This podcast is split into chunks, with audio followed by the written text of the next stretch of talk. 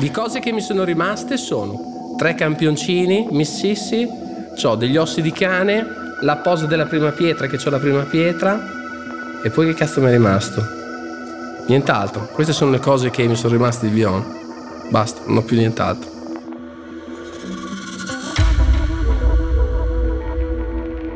Mi chiamo Marco Storri, sono un imprenditore di Bologna. Nel 2007 ho creato una startup per fare bioplastiche. Nel 2019 è arrivato a valere in borsa 1,3 miliardi di euro e nell'arco di pochi anni siamo riusciti a fare un biopolimero totalmente naturale, fatto da batteri naturali, che può sostituire la plastica inquinante. Poi ho subito un attacco. Distruggiamo società fraudolente. È come se quel giorno ci avessero ucciso. Tutte queste società falliscono. Se vai a vedere i nostri bersagli del passato, sono quasi tutti falliti. Noi eravamo il male assoluto in quel momento. Distruggiamo società e dire distruggiamo società è una semplificazione, sì, distruggiamo società che vanno distrutte.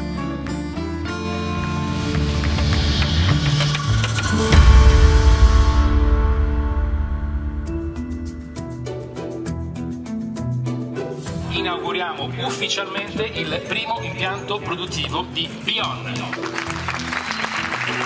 Solo una parola plastica. Queste sono microsfere. Sono minuscole palline di plastica più piccole di un granello di sabbia e sono ovunque.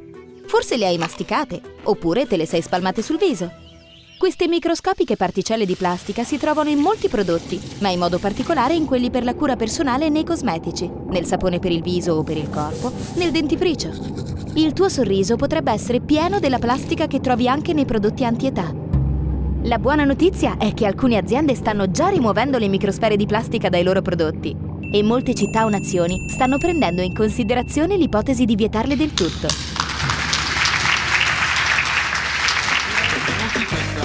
L'appuntamento che da tanti mesi, da forse alcuni da tanti anni aspettavano, l'inaugurazione del primo impianto produttivo di Bion. Buonasera a voi, benvenuti a voi e buonasera e benvenuto a Marco Astorri che è fondatore di Bion. È il 20 giugno 2018. La società italiana Bion sta inaugurando il suo primo impianto industriale dove produrrà la bioplastica più innovativa al mondo. La sola che è veramente amica dell'ambiente perché è 100% naturale e si biodegrada in acqua dopo 40 giorni. Un prodotto rivoluzionario destinato a salvare il pianeta che intanto, purtroppo, sta soffocando per colpa della plastica inquinante ma abbiamo finalmente la soluzione per sostituirla. Da questo momento in avanti niente sarà più come prima. La promessa è dei fondatori di BioOn, due imprenditori che si sono conosciuti in un'azienda di abbigliamento più di 25 anni prima e hanno deciso da allora di condividere il loro percorso lavorativo. Uno si chiama Marco Astorri e il giorno dell'inaugurazione nell'estate del 2018 ha 49 anni, di formazione grafico pubblicitario. L'altro è Guido Cicognani, detto Ghi, di vent'anni più grande, con un passato da venditore di prodotti tecnologici. Due compagni d'avventura che si completano perfettamente. Quanto uno è esuberante e comunicativo, tanto l'altro è riservato e silenzioso. Per arrivare alla tanto attesa apertura ci sono voluti due anni di lavori e decine di milioni di euro, ma finalmente ce l'hanno fatta. È un momento di pura gioia. I piccoli laboratori per le attività di ricerca e sviluppo ormai sono parte del passato.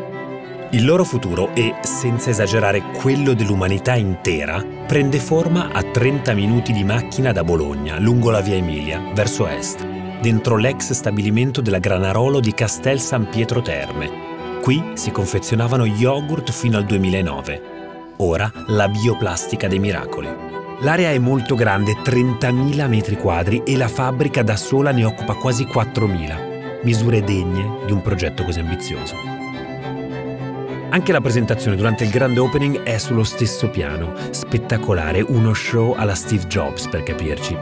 Ci sono più di 300 invitati e la scenografia multimediale dietro il palco è impressionante, tutto è preparato alla perfezione.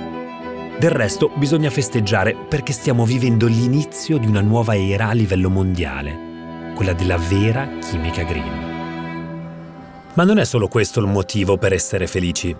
Proprio in quei giorni Bion ha raggiunto in borsa la valutazione record di un miliardo di euro, diventando così un unicorno. Sì, esattamente come la creatura leggendaria che rappresenta tutto ciò che è bellissimo, puro, ma molto difficile da raggiungere. Da sempre è l'animale preferito dai sognatori. Ora è apprezzato anche dagli imprenditori da quando l'investitrice Aileen Lee ha definito così le rare start-up che riescono a raggiungere questo valore. Il suo articolo su TechCrunch del 2013 dal titolo Welcome to the Unicorn Club è diventato cult. E se tecnicamente nasce per definire start-up che raggiungono questa soglia prima di entrare in borsa, la definizione è talmente orecchiabile che è diventato comune chiamare così tutte le start-up che superano il billion di capitalizzazione, specialmente in Italia dove gli unicorni sono praticamente rari come in natura. E quindi ora nell'elite c'è posto anche per Bion. Se già in generale è difficilissimo vedere una startup così di successo a livello globale, in Italia è quasi impossibile. Pensate che prima di Bion c'è riuscito solo un altro imprenditore, Federico Marchetti con la sua Ux, il marketplace online per abiti di marca, dopo la fusione con un altro colosso dell'e-commerce, Net-a-Porter. Ma in borsa ci dobbiamo ancora arrivare. Prima voglio farvi fare un salto indietro nel tempo per raccontarvi come è cominciata questa avventura. Preparatevi per una cavalcata in una terra sconosciuta lunga più di un decennio sul dorso di un unicorno, naturalmente.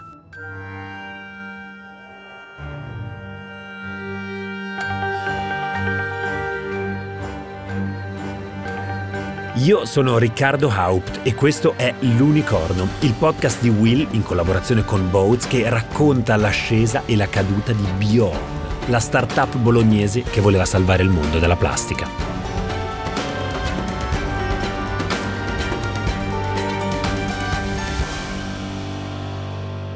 Puntata numero 1. Aloha. Qui sul mio tablet ho un eh, contatore che tiene traccia del numero di tonnellate di plastica che sono finite nei mari e negli oceani di tutto il mondo dall'inizio del 2018. Beh, non siamo nemmeno a metà dell'anno e abbiamo già superato 4 milioni 675 mila tonnellate di plastica finite negli oceani. Beh, sono sacchetti, bottiglie, soprattutto frammenti, miliardi di frammenti di prodotti più grandi che si disgregano e finiscono negli oceani e nei mari. Per la fine dell'anno saranno circa 10 milioni di tonnellate. Secondo alcuni sta provocando danni più gravi rispetto ai cambiamenti climatici. Questo è lo scenario disastroso presentato al pubblico il giorno del grand opening del primo impianto produttivo di Bion nell'estate del 2018 dal conduttore della serata, Enrico Pagliarini, giornalista di punta di Radio 24. Alle sue spalle, sul maxi schermo, scorrono immagini terrorizzanti, uccelli che volano sui rifiuti, pesci intrappolati nella plastica, spiagge tropicali inquinate. Tutto questo può e deve cambiare. Possiamo salvare i nostri mari e l'ambiente. La soluzione è a portata di mano. Davvero. È dentro quel nuovo impianto industriale e l'ha realizzata una start-up bolognese che nel tempo è cresciuta ed è diventata il simbolo della tecnologia made in Italy. Ecco perché c'è sempre stata grande euforia nei suoi confronti. Per darvi un'idea dell'attenzione, anche a livello istituzionale, Gianluca Galletti, l'allora ministro dell'Ambiente, aveva partecipato alla posa della prima pietra nel marzo 2017 ed è presente all'inaugurazione, addirittura sul palco, anche se ministro non lo è più da pochi giorni.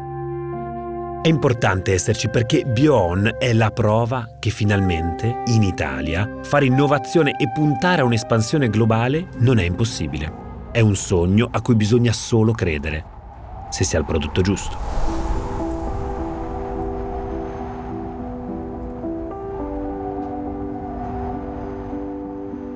La storia di Bion inizia per caso, nel 2007, e come tutte le cose che hanno lasciato il segno, nasce da un grande desiderio, trovare risposta a una domanda necessaria, globale e sempre più pressante. E cioè, visto che non possiamo fare a meno della plastica, come possiamo fare in modo di produrre plastica senza danneggiare l'ambiente? A vederla così sembra una sfida veramente persa in partenza, soprattutto quando già moltissimi scienziati ci hanno provato e hanno fallito. Perché, diciamoci la verità, salvare il pianeta è come catturare un unicorno, Eppure c'è un giovane imprenditore bolognese di neanche 40 anni per il quale creare una plastica di derivazione naturale, magari anche solubile in acqua, è un'impresa che per compierla richiede solo un unico sacrificio. Mollare tutto e cambiare vita. Il suo nome è Marco Astorri. Nel 2007 avevo visto che c'era un, un percorso da poter fare nel mondo dei biopolimeri e quindi mi sono immaginato una definizione che potesse accendere anche la curiosità e da lì ho fatto la sintesi tra bio, che vuol dire poi vita, natura, naturale, e on, che era un segnale positivo. Poi ho messo il payoff sotto che è turn off pollution, quindi spegni l'inquinamento. La sua missione è molto ambiziosa, fin dal nome, combattere l'inquinamento causato dalla plastica, sostituendola con le bioplastiche più innovative al mondo. È una sfida alla chimica che deve cambiare, non può più fare male all'ambiente, perché l'alternativa non c'è. Stiamo uccidendo il nostro stesso pianeta. Un'affermazione di questo tipo oggi sembra normale, ma nel 2007 la sensibilità ecologica non era ancora così forte, soprattutto verso l'utilizzo della plastica. Marco Astorri è stato sicuramente un pioniere, ma questa avventura non comincia grazie a una preveggenza, ma come tutte le storie imprenditoriali di successo, alle sue radici c'è un'esigenza reale. Un caso da manuale è la nascita di Airbnb, nel 2007 due giovani ragazzi appena laureati, Brian Chesky e Joe Gebbia, hanno qualche difficoltà a pagare regolarmente l'affitto della loro casa a San Francisco. Coincidenza vuole che in città sia in programma una grande conferenza di design, sono previsti tanti visitatori e le stanze in hotel a disposizione sono praticamente esaurite. Allora pensano di poter guadagnare un po' di soldi extra affittando una stanza della loro casa. Così ci sistemano tre materassi gonfiabili e offrono la colazione. Per diffondere la notizia creano un sito web per annunci di alloggi provvisori e lo chiamano Airbed and Breakfast, giocando sul fatto che avevano a disposizione solo materassi ad aria. Il resto è storia. Nel 2011 il sito viene ribattezzato Airbnb ed è tra i portali che utilizziamo di più per prenotare le vacanze. Pazzesco se pensate che tutto è proprio partito da due coinquilini che si chiedevano come facciamo a pagare l'affitto questo mese? Ecco, anche nel caso di Bion c'è una domanda scatenante. Dal 2006 in avanti passo da una società di nome l'ABD che era concentrata nella produzione di eh, microchip per le contactless card ticketing e tutti gli altri utilizzi delle, dell'internet delle cose, ad avere questo spunto nato realmente per caso da una delle forniture che facevamo eh, sulle Dolomiti. Ho sempre partecipato in prima persona in tutte le aziende che ho fatto, quindi mi capitava di dover andare a fare delle consegne anche di notte di qualche decina di migliaia di ski pass, no? E in una di queste consegne il presidente mi guardò e mi disse scusa Marco ma tutti questi eh, ski pass di plastica, no? che poi ci ritroviamo quando dobbiamo raccogliere a fine stagione. Non possono essere di un materiale che non è plastica, ma neanche carta, perché altrimenti sarebbe negativo per gli snowboardisti, no? che bagnandosi poi dopo non funzionerebbe. Quella è stata una scintilla incredibile mentre tornavo in auto dalle Dolomiti e dicevo, cavolo, una domanda interessante questa, no? Cioè, un qualche cosa di, di nuovo, il materiale, cioè un qualche cosa che mi ha sempre intrigato, la materia, i materiali. Scopriamo delle cose sorprendenti. Per esempio, non si può certo dire che in precedenza Marco Astorri e il suo socio Ghici Cognani fossero degli ecologisti nati. Non abbracciavano gli alberi, ma erano imprenditori nel campo dei chip in silicio, che sono dei materiali molto inquinanti. Ma questo è anche il bello della nostra storia, caratterizzata da twist imprevedibili, come il fatto che la risposta mondiale alla plastica inquinante possa nascere sulle piste da sci. Appena arrivato in ufficio mi ricordo che andai subito su internet e cercai eh, nel mondo dei polimeri, nel mondo dei biopolimeri, che biopolimeri c'erano. E ho scoperto i polimeri derivanti dagli amidi, l'acido polilattico, c'erano pochissime aziende allora, no? E mi appassionò subito e lì decisi nell'arco di 24 ore, 48 ore parlai col mio socio storico, che è ancora mio socio oggi, che è Ghici Cognani, e gli dissi guarda io voglio cambiare business, perché quello del silicio di fatto comandano quelli che ti forniscono il silicio, no? e vorrei trovare qualche cosa che mi consenta di poter fare un'azienda per fare biopolimeri. E lui mi disse cosa? Biopolimeri? Ma sì, guarda, i polimeri, quelli naturali. È presente la bachelite, gli dicevo che una volta era quello che veniva utilizzato nelle autovetture per fare i telefoni. Quello è un qualche cosa di naturale, no? L'acetato di cellulosa col quale fanno gli occhiali, no? Hai presente questi polimeri? Lui mi disse sì, ecco, vorrei cercare qualche cosa di naturale per cambiare il mondo della plastica. E quindi adesso io mi concentro su questo. E nell'arco di una settimana, due settimane massimo, siamo usciti da questa azienda, avevamo una piccolissima quota, siamo usciti, ci siamo fatti liquidare e poi dopo siamo entrati in un ufficio da soli con due Mac e ci siamo buttati sei mesi a fare solo della ricerca sui polimeri. Nel 2012 Marco Astorri rilascia una dichiarazione a Vanity Fair. Il titolo dell'articolo è L'inventore della plastica pulita e va avanti così. La cosa più buffa di questa storia è che io non sono uno scienziato e nemmeno un laureato in chimica. Sono solo un grafico pubblicitario che un giorno si è detto che doveva esserci un altro modo per fare la plastica. Un modo che non inquinasse il pianeta per migliaia di anni. Allora sono andato su internet a cercare fino a quando quel modo l'ho trovato. Ecco, per me questo è straordinario, perché è la rappresentazione umana di ciò che in Amici miei veniva definito il genio fantasia, intuizione, decisione e velocità di esecuzione. Ora immaginate Marco Astorri nel suo ufficio a San Giorgio di Piano, in provincia di Bologna. Il suo unico strumento di lavoro è un iMac. Non ha nessuna formazione sulla tematica delle bioplastiche, nessuna competenza specifica, nessuna conoscenza pregressa, ma gli è venuta un'idea che si è trasformata in un sogno e decide di provare a inseguirlo, nel modo più veloce e semplice che riesce a immaginare si connette a internet e cerca un rimedio alla plastica inquinante, leggendo paper, ricerche e valutando soluzioni. Potrebbe sembrare tempo perso, una vera e propria missione impossibile, ma non è così. La mia metodologia di ricerca quando mi butto su qualche cosa di nuovo è particolare e secondo me arriva da, da, quando ero un bambino fondamentalmente. E io mi ricordo che fin da piccolo, fin da quando avevo 8-9 anni, eh, leggevo tantissimo, leggevo le enciclopedie, quindi la Motta, l'Universo, la Treccani a nastro, cioè io ho sempre fatto questo fondamentalmente, quindi eh, avevo una gran sete di informazione. E quindi mi leggevo dei tomi interi di tutto. E quindi mi piaceva cercare di capire le cose. Ho ritrovato questo metodo stranamente dopo con l'avvento del computer e quando dovevo capire il mondo dei polimeri e studiare da neofita il mondo della, della plastica, ho fatto la stessa cosa, con la differenza che anziché farlo sui libri l'ho fatto col web e quindi mi sono collegato con un Mac eh, a internet e ho iniziato metodicamente a studiare tutti i tipi di polimeri e tutti i tipi di biopolimeri esistenti.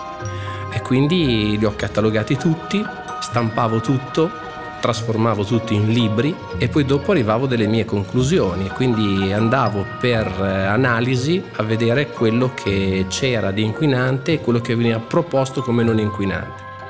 Questo è il dettaglio che rende questa storia iconica. Da solo, un uomo che parte da zero, senza studi o titoli universitari sulla materia, sarebbe destinato a fallire, nonostante abbia un obiettivo chiaro in mente ma ad aiutarlo c'è un alleato di cui non dobbiamo sottovalutare la potenza. Internet. Anche se le informazioni disponibili sono frammentate, una persona comune, come un ex grafico pubblicitario, può mettere insieme da solo i pezzettini sparsi qua e là e realizzare l'invenzione del secolo. Anche andando controcorrente, sfidando tutto e tutti. La ricerca per me è basilare. Quando tu hai un'idea nuova, la prima cosa che devi fare è studiare, studiare, studiare, andare a verificare tutto quello che c'è e non fidarti mai delle consulenze che ti danno. Posso raccontare di una cosa che mi è capitata incredibile, nel senso che a un certo punto il mio socio, quando avevamo già individuato i due biopolimeri secondo noi vincenti, che erano il PLA e il PH, abbiamo chiesto una consulenza a cinque dei maggiori professori di chimica italiani, due dell'Università di Bologna, due dell'Università di Milano e uno dell'Università di Roma. Dopo qualche mese ci hanno convocato e ci hanno presentato i risultati. No? Vediamo se questi professori hanno le stesse idee che abbiamo noi, no? cioè che noi siamo neofiti, questi sono i massimi esperti della chimica e mi ricordo ancora che eravamo in questa camera molto buia, piena di libri, all'Università di Bologna, con loro tutti schierati su un tavolo che ci presentano un tomo di 200 pagine, parla uno di loro e dice abbiamo fatto la nostra ricerca, siamo arrivati ad una conclusione, abbiamo analizzato il mondo del PLA e del PH, noi vi consigliamo di investire tutto il vostro tempo e tutti i vostri danari nel mondo del PLA. E noi abbiamo ringraziato, siamo usciti, mi ricordo ancora, ci hanno guardati in faccia e abbiamo detto PH e siamo partiti subito sul PH. Abbiamo fatto esattamente l'opposto di quello che ci hanno consigliato loro, fortunatamente vorrei dire.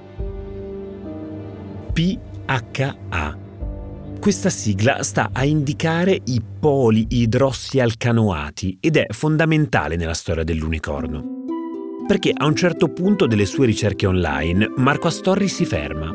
Si è imbattuto nel set di 5 brevetti sulla produzione di un certo tipo di bioplastica, denominata così PHA, pubblicati da poco da un gruppo di ricercatori della University of Hawaii capeggiati dal professore cinese Jian Yu, hanno teorizzato un ciclo produttivo da 40 ore che ha tre caratteristiche molto interessanti che saltano subito all'occhio. Primo, parte utilizzando scarti dell'agricoltura, poi non prevede l'utilizzo di antibiotici e solventi chimici, quindi non inquina durante la produzione. Ma soprattutto il prodotto finale è iperperformante, tanto che si può utilizzare esattamente come la plastica normale, ma con una grande differenza è completamente biodegradabile in natura. Si scioglie in acqua in 40 giorni. Sembra a tutti gli effetti una magia, è il prodotto miracoloso di cui l'umanità ha disperatamente bisogno nel XXI secolo. Marco Astori capisce che è la strada giusta, quella su cui fare all-in. Finiti di leggere questi documenti, si guarda con Ghici Cognani. Hanno trovato ciò su cui si baserà la loro startup. Certo, la questione presenta delle piccole problematiche, come il fatto che tra loro e i brevetti ci sono circa 10.000 km di distanza, o il fatto che sono solo ricerche, teorie, che nessuno ha mai osato pensare di applicarle su scala industriale. Ma per la distanza il problema si risolve con un aereo. E per il resto, beh, si sa, c'è sempre una prima volta.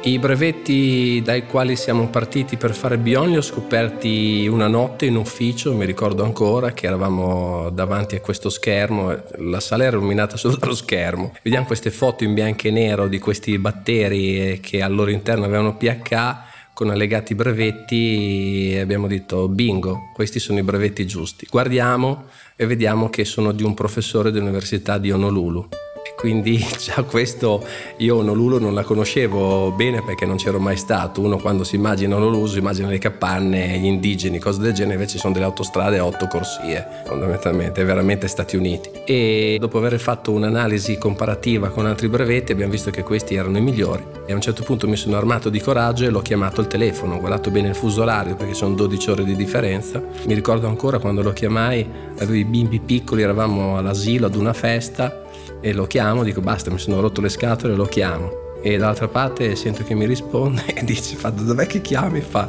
io dall'Italia, fa guarda, siamo molto interessati ai tuoi brevetti. Puoi fissarci un appuntamento che veniamo con il nostro legale che vorremmo prendere in licenza? E lui dice: fa, aspetta che guardo l'agenda. Sì, va bene, potete venire la prossima settimana. Ok, e mi ha fissato l'appuntamento, come se fossi nell'isola praticamente, quando invece eravamo in Italia. Già dopo il primo contatto, Marco Astorri è convinto che il professor Jian Yu e il suo team siano la chiave giusta per realizzare il suo sogno. Vale la pena attraversare l'oceano e volare a Honolulu per incontrarli subito. Ora però tutto è nelle mani del professore hawaiano, che sarebbe autorizzato ad essere più che scettico di fronte alla proposta di due italiani che non solo non fanno parte né del mondo della ricerca né di quello dei fondi di investimento, ma neppure di quello della chimica. Ma anziché chiedersi il motivo per cui dovrebbe fidarsi di loro, il professor Yu fa appello al più classico pragmatismo americano e si domanda semplicemente why not? Perché no? Che poi significa parliamone. È poco, certo, ma a Marco Astorri basta per salire su un aereo che parte dall'Italia, passa dalla California e arriva alle Hawaii dopo 24 ore. È stato un colpo di fortuna mostruoso perché là non ci va mai nessuno, là in mezzo al Pacifico fondamentalmente, capito?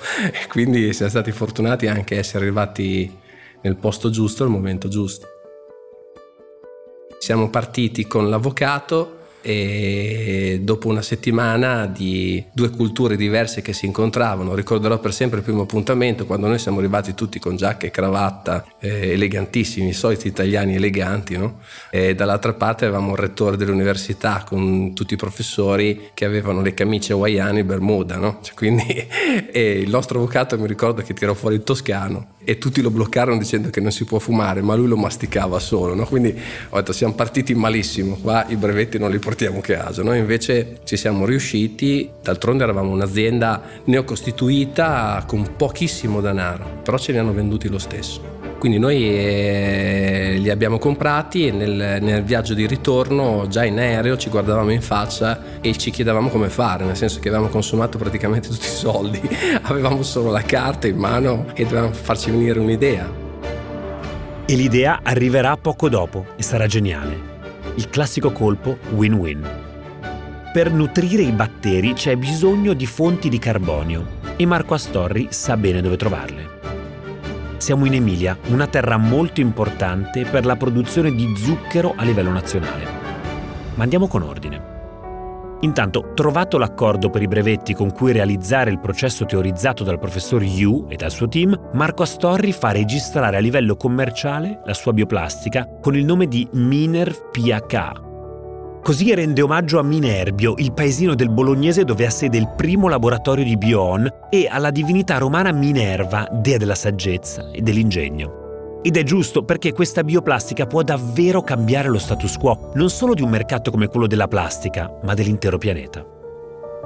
Minerv PH è a tutti gli effetti un'eccellenza del Made in Italy, la prima bioplastica al mondo biodegradabile in acqua e al suolo al 100% è l'inizio di una vera rivoluzione, la speranza per un mondo libero dalla plastica. Perché Bion si appresta a diventare un esempio di disruptive innovation, la teoria che spiega il fenomeno per cui un'innovazione trasforma in modo radicale un mercato. È un'espressione coniata dal professore Clayton Christensen in un articolo pubblicato sull'Harvard Business Review negli anni 90 e diventata ultra popolare con la rivoluzione digitale. In breve, il nuovo prodotto parte da una nicchia che può apparire irrilevante, ma alla fine ridefinisce completamente l'industria.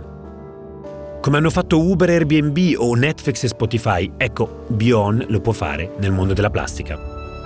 Non stiamo esagerando, Miner PHA ne ha tutte le potenzialità perché si dissolve dopo poche settimane anche in acqua non pura, per esempio un fiume, senza lasciare residui inquinanti, perché a decomporli è la natura stessa, o meglio, i suoi batteri. È stato stimato che ogni anno circa 8 milioni di tonnellate di plastica finiscono nei mari, proprio attraverso i fiumi. Ora immaginate se questi rifiuti fossero fatti con il pH di Bion. Dopo 40 giorni non si troverebbe più nulla nell'ambiente, zero. È o non è un miracolo moderno? Di fatto, il grande successo di Bion è stato sviluppare il processo produttivo per portare alla luce questo biopolimero rivoluzionario su scala industriale. Immediatamente la nostra visione è stata quella di produrre naturalmente questo polimero senza inquinare nel momento in cui produciamo e il polimero stesso, pur resistentissimo, doveva essere biodegradato dalla natura. Come è stato possibile questo? A Step abbiamo fatto tutti i test e abbiamo scoperto un processo produttivo che ancora oggi è unico. Nessuno è riuscito ancora a fare una cosa come abbiamo fatto noi. Partiamo innanzitutto da scarti, da scarti del mondo dell'agricoltura, del food, del cibo, fonti di carbonio di scarti, ce ne sono miliardi di tonnellate nel mondo a disposizione ogni anno che la gente non sa dove mettere. Questo rappresenta il cibo per un batterio che è stato selezionato naturalmente, quindi non è stato modificato geneticamente, non perché siamo contro la modificazione genetica, ma semplicemente perché non serve. Possiamo prendere ad esempio il melasso di barbabietola, lo scarto della produzione della canna da zucchero. Questo è un liquido bruno che non viene ormai più utilizzato per nulla, una volta venivano fatti dei lieviti e questo di fatto viene miscelato con alcuni sali e diluito perché è un prodotto che ha la consistenza del miele per intenderci, no? quindi abbastanza corposo. Viene diluito e viene messo all'interno di un piccolo fermentatore questo di fatto fa sì che i primi batteri al loro interno crescono in quantità, crescono in volume. Vengono poi passati in un altro fermentatore più grande dove crescono ancora di più in volume fino ad arrivare al terzo fermentatore che è gigantesco, che può arrivare fino a 100.000 litri, nel quale viene la vera e propria produzione della plastica al loro interno. Per eh, una serie di fattori determinati dall'uomo, da noi, il batterio viene prima fatto star bene, quindi viene nutrito e poi a un certo punto viene interrotto il nutrimento. Nel momento in cui viene interrotto il nutrimento, lui produce al suo interno una riserva di energia. Questa riserva di energia è il polimero, quindi la polimerizzazione viene fatta al suo interno e questa è una cosa ad esempio incredibile vedere le, le, facce dei chimici che hanno studiato per una vita come fare la polimerizzazione chimica vedere il loro volto quando scoprono che la stessa cosa che loro hanno studiato per decenni viene fatta da un batterio no? quindi da un essere vivente non riescono a spiegarsi il motivo no? però questo avviene alla fine questo batterio ci dà il dono della plastica naturale questo poliestere naturale che noi andiamo a estrarre e sicchiamo come viene essiccato il latte in polvere per intenderci e questa polvere è pronta per essere estrusa quindi per fare questi pellet, questi granellini che poi entrano in un ciclo produttivo della plastica identico a quella che viene utilizzata oggi proveniente dal petrolio. In pratica, Bion ha trovato il sacro graal dell'economia circolare. Ha creato un perfetto ciclo virtuoso in cui dei batteri amici, nutrendosi di scarti di barbabietola e canna da zucchero, producono la bioplastica, che poi altri batteri degraderanno in modo naturale. E così via, per infinite ripetizioni. Il futuro è assolutamente luminoso, anche economicamente. Ancor di più se consideriamo la grande attenzione che negli ultimi anni è cresciuta nei confronti dell'inquinamento ambientale, della plastica in particolare, e la conseguente ricerca di soluzioni alternative. La bioplastica Bion potrebbe sostituire tutti i tipi di plastica derivanti dal petrolio in tantissimi oggetti e assicurarci finalmente la svolta green verso un mondo più responsabile, semplicemente migliore. Perché, come si sente dire sempre più spesso, there is no planet B, non c'è un altro pianeta dove andare, dobbiamo preoccuparci di salvaguardare i nostri ecosistemi. Riciclare non basta per contrastare l'inquinamento né salverà i nostri mari, ormai lo sanno tutti. Ecco perché non stupisce nessuno che la valutazione di Bion a Piazza Affari nell'estate del 2018 sia di un miliardo di euro e che sia diventata un unicorno. Un unicorno, certo, nel senso largo del termine, perché lo è diventato grazie alla crescita esplosiva in borsa in quattro anni e non prima attraverso il fundraising. Ma per l'Italia va benissimo così, perché c'è grande voglia di avere un nuovo unicorno di cui parlare, da mostrare al mondo per dire anche noi sappiamo farlo. Tuttavia, prima di affrontare questa cavalcata, bisogna scoprire meglio cos'è il PHA la tipologia di bioplastica che Bion è riuscita a industrializzare.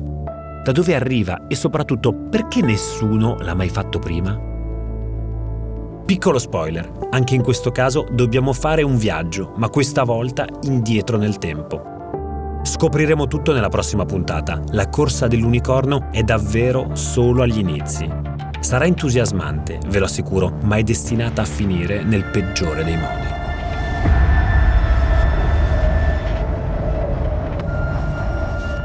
Il podcast L'Unicorno nasce dalla collaborazione tra Will e Boat Sound.